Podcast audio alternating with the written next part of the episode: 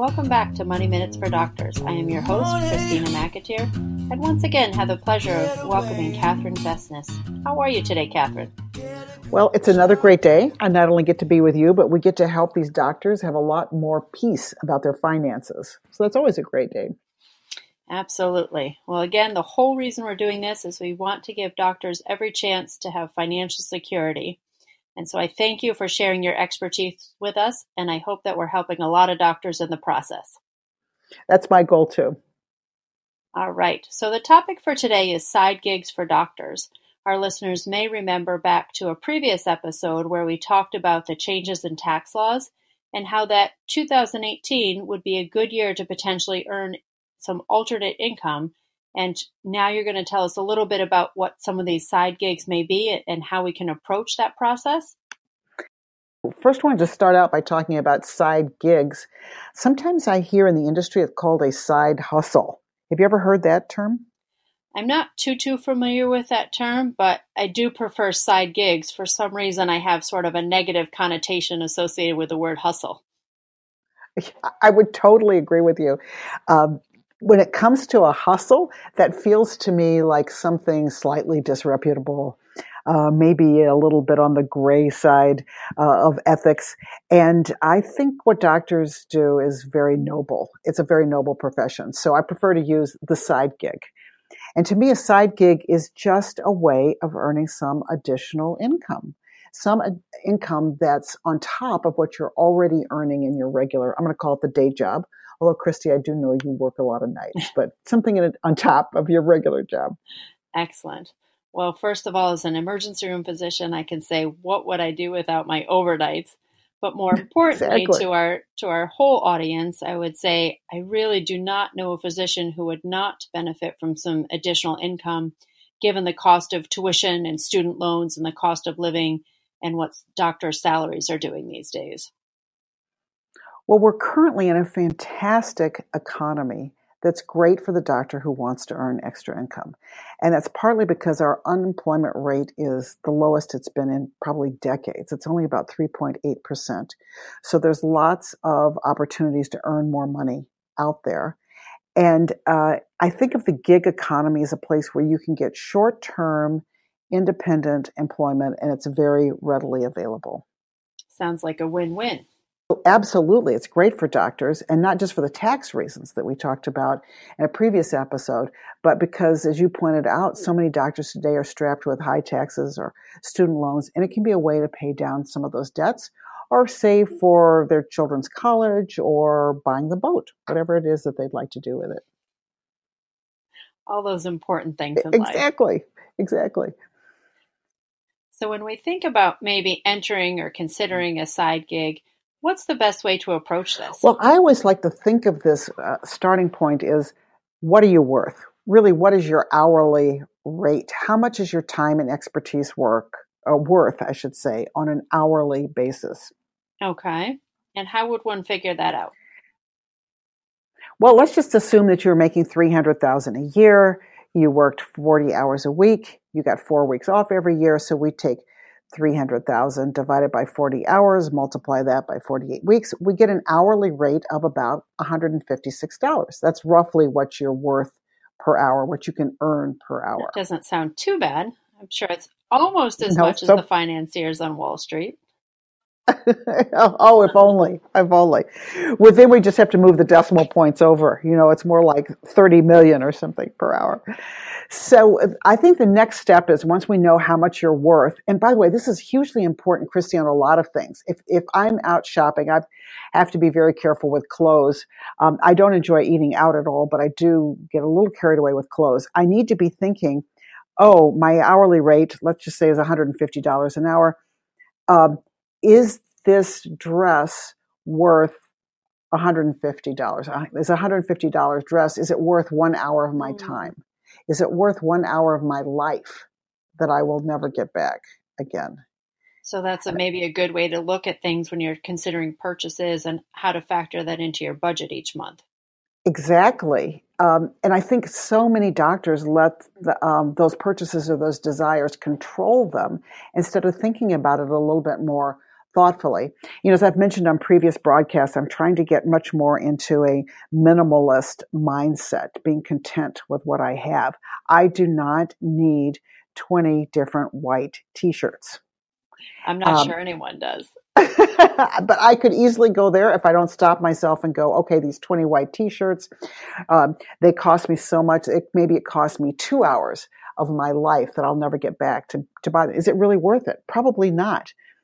Uh, on the other hand, saving for something that might be a trip to Indonesia, say, might be very much worth the time that you spent to earn it to go on this fabulous vacation.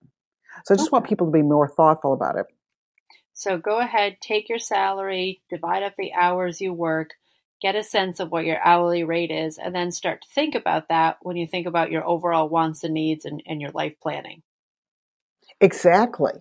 And uh, your wants and needs are a great place to start because they are two entirely different things, right? We do need food on a daily basis. We do not need to eat out every single meal. And I have had doctors spending 2500 a month just in eating out. Oh that to me is, I know, I, I, I, was shocked, and it takes a lot to shock me after this stage. Uh, but I think that if they they thought about it and that represented maybe 10 hours of their life or 20 hours of their life. And they thought no that's a fair trade. That's great. That's really all i'm looking for is for them to feel comfortable that that was a very fair trade some work time for what they got out of it. So you also make note here that perhaps we should be considering um, outsourcing some work around the house. Again, kind of going back to that idea how much are we worth each hour, and how much do we want to spend in terms of our time or spend when we hire other people to help us with some domestic chores? I think that's a great way to tee it up. I think of it as a smart trade. So, um, I think I've told you this story before. So, when we were very early married, my husband and I decided that we needed to hang a little bit of wallpaper. And I'm not talking about a lot of wallpaper, I'm talking maybe eight feet worth of wallpaper. And there's a reason I went to law school and I did not go into surgery, and that's because I am really lousy at doing handy things. Math, great.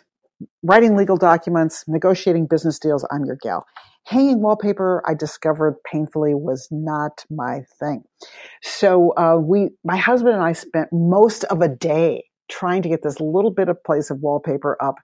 And at about three o'clock in the afternoon, one of our really good friends came over, and it turns out he was a professional wallpaper hanger. And he goes, I just thought I'd drop in and see how you're doing. Well, I was about to divorce my husband, and let me tell you, I was not in my sweetest state of mind. I was pretty darn crabby, and the wallpaper was on crooked. And on top of all of that, it, it wasn't finished and it was a complete mess. Everybody was crabby. Oh, no, I'm sorry to hear that. It was a disaster. And I, I looked at him, and the thought crossed my mind fair trade. And I said, so, how would you like a free estate plan? he hmm. goes, That sounds good to me. I said, I'll tell you what, I'll do your wills, your trust, I'll do everything if you just clean this up and hang this wallpaper for me, which he did in probably an hour. I mean, it was just crazy how fast and how great he was, and it looked absolutely beautiful. So I considered that a very even and very fair trade, uh, where I could do something that was easy for me, very light lifting, where I could make a lot of money and off load other things that were difficult and painful. Okay. So if it's not within your wheelhouse or your skill set or your expertise, maybe consider outsourcing it because the time and effort to uh, accomplish a task may far exceed what it really is worth. Exactly.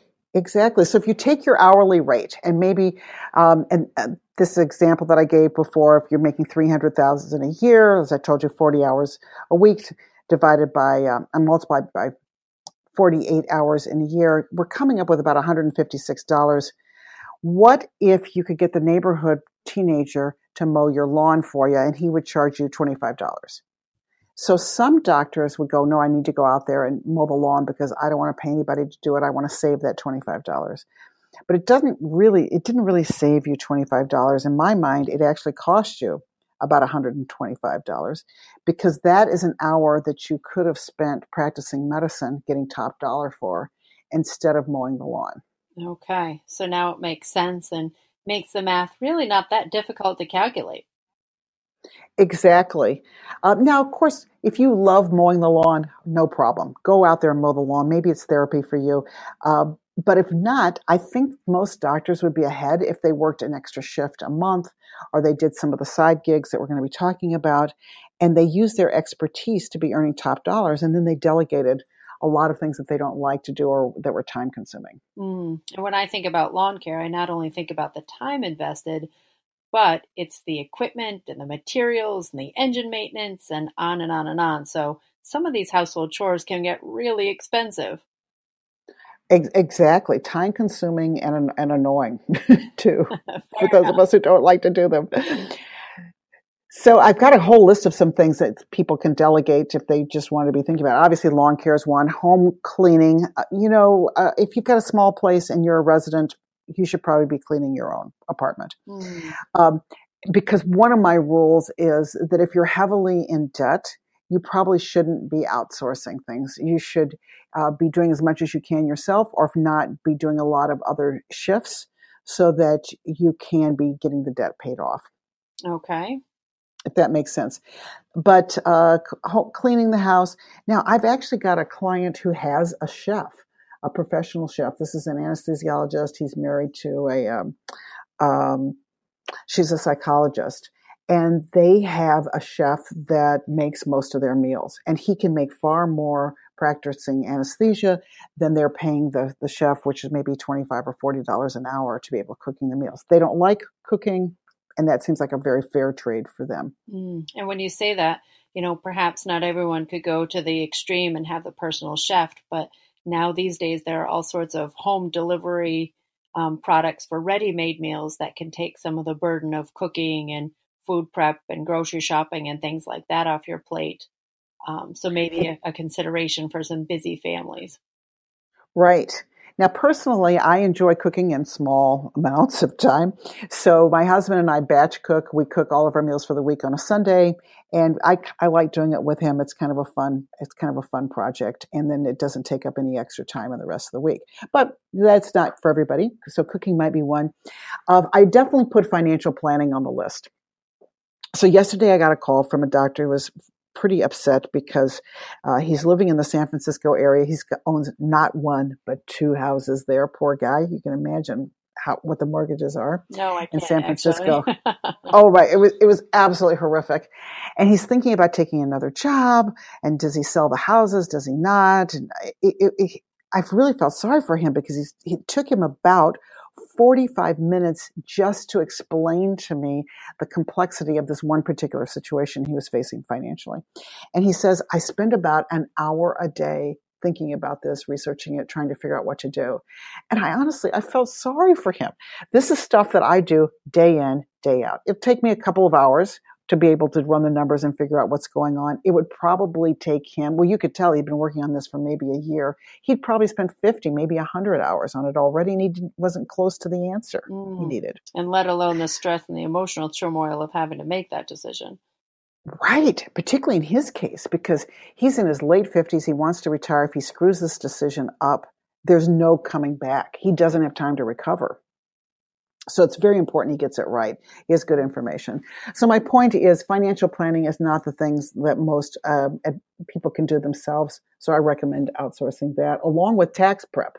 Mm, yes, I remember when I think back to a previous podcast, you noted how specialized the expertise is for tax prep and how you really want to get it right and maximize all your deductions because if you don't, you're really leaving money on the table.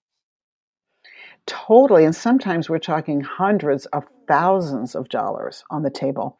I've had three or four doctors come to us recently. They're like late 50s, early 60s.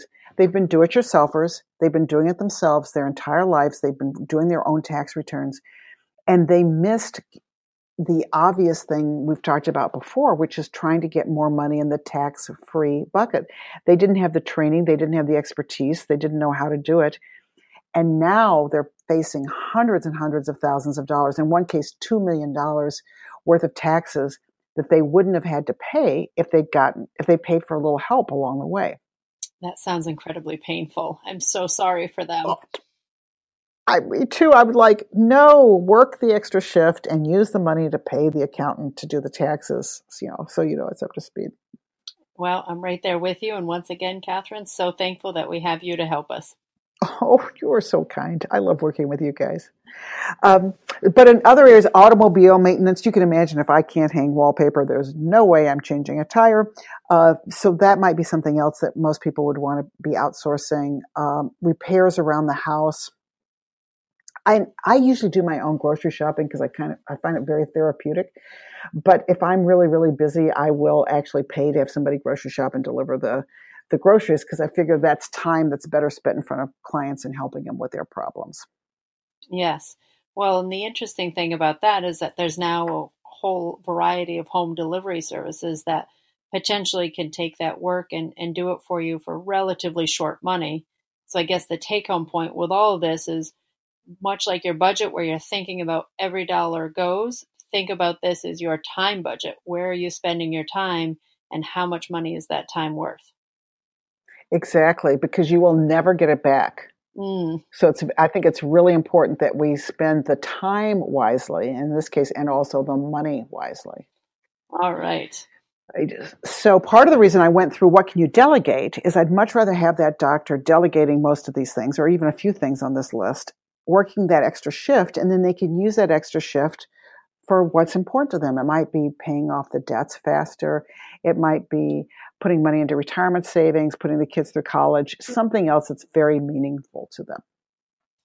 Absolutely. So have your priorities, know what your financial goals are, and be consistent as you work through them with your life decisions. Well stated. Now, some of the people are concerned about the tax consequences if they get this side gig. Is that something that uh, that you've heard, Christine? Yes, I think that's definitely a question by our listeners because it is a little bit different approach to taxes. I think most of us are familiar with the traditional W 2, and so when you get the money, the taxes have already been taken out. And you really don't have to think about it too, too much. But now, when you have alternate income sources such as a 1099, it's now a whole nother method of tax planning. Can you help us out right. there? Right. Well, I don't think people should be scared off from doing this because of the tax consequences, because honestly, they can be pretty easily resolved. To your point, a W 2 employee has their taxes deducted, and you're right, most people don't have to think too much about it. Uh, and it usually comes pretty close at the end of the year when you file your taxes. You may be a little under, a little over, but you're pretty close. However, when you're 1099 contractor, which is what most of the side gigs are, not all, but most of them, that means that you don't have any uh, taxes withheld. You're considered self-employed. So if you're if you get paid two thousand dollars for doing that shift, you get the entire two thousand dollars. There's no taxes withheld. Okay. Well, this can be Yes. So this can be very painful for doctors who are not prepared because if they don't set aside the money for those taxes now, come next April and they get a big tax bill, they're like, oh my gosh, this was horrible. so I don't want any doctors to fall into that trap. Yes. Well, you know, I think there might be some naivety there that, you know, you get the money and you don't necessarily think about the taxes. You may not really be respons- or understanding what taxes you're responsible for and and it might just be the honest truth that having that cash is just so tempting that you may want to spend it on something that you've really been working toward and, and decide to pay the price later. But agreed, the wake up call could be pretty harsh and pretty painful. Totally. So, depending on what state you're in and uh, how much money this is, my rough, rough rule of thumb is take a third of that money, whatever you're getting, and put it in a separate account, a savings account, and set it aside mentally and emotionally for taxes. Don't even look at it. Don't spend it. Just take it off first thing. And then you'll have some money set aside.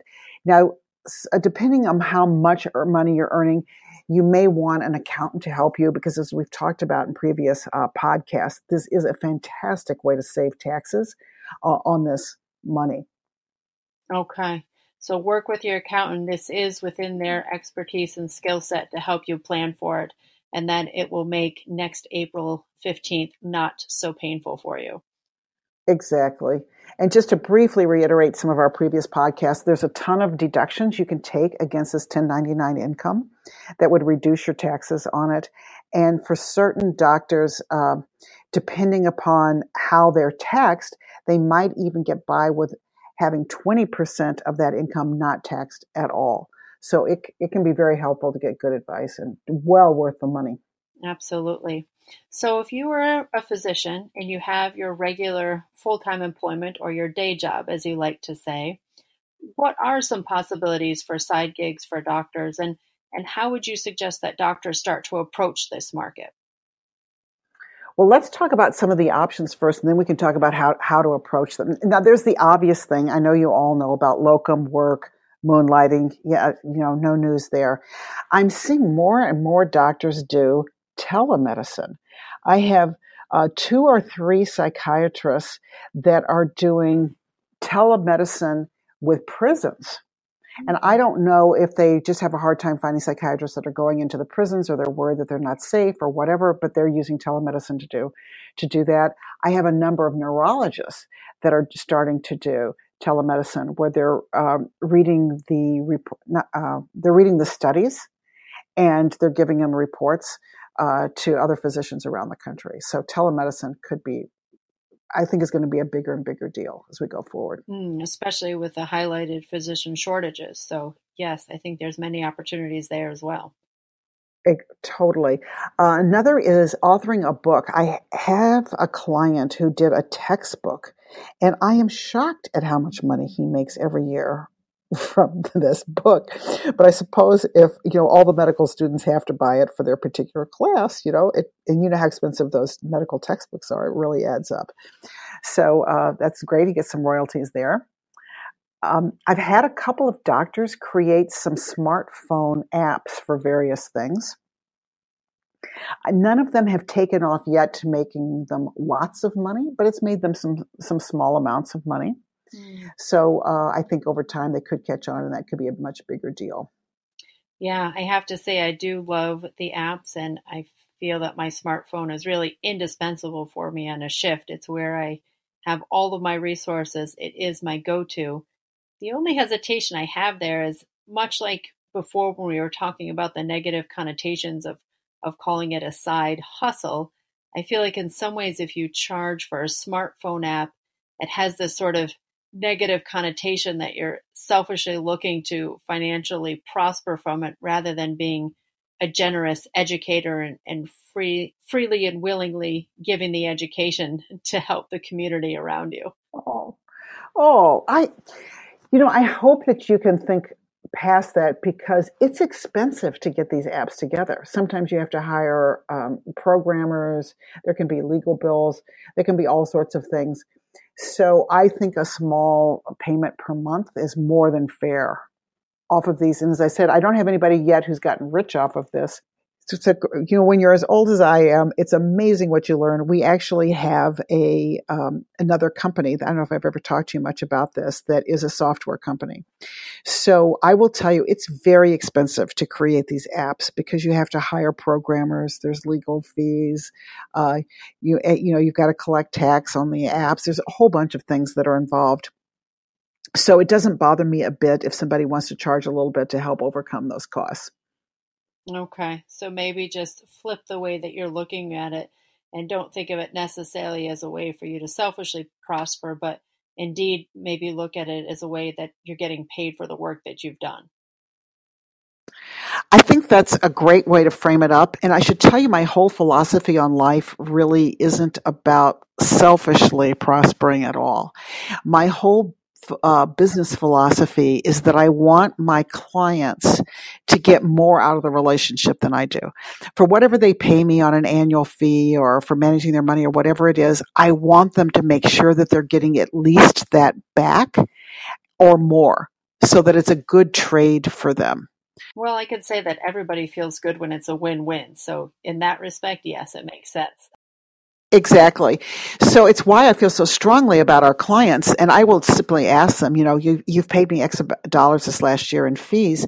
Are you that much richer? Did you save that much in taxes? Did you get that much in peace of mind? You know, was it worth it to you? And you know, you know this, that if, if I've never had a client tell me differently, but if it wasn't worth it, I would easily refund the money because I want to make sure that they get a good uh, experience. And that's to your point, it's a win-win. I want to make sure that it feels good to them.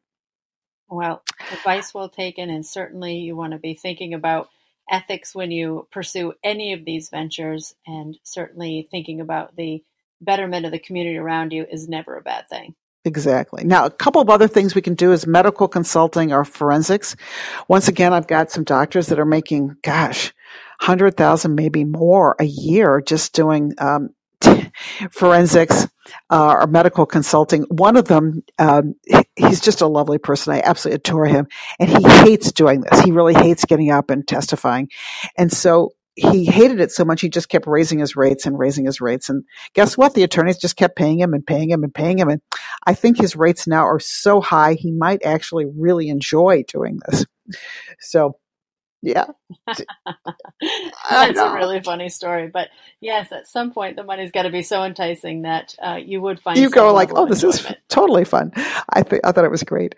Um, so another thing, we've got CME content writers or teachers, or I, we've got a client that actually teaches. I think it's MCAT prep courses.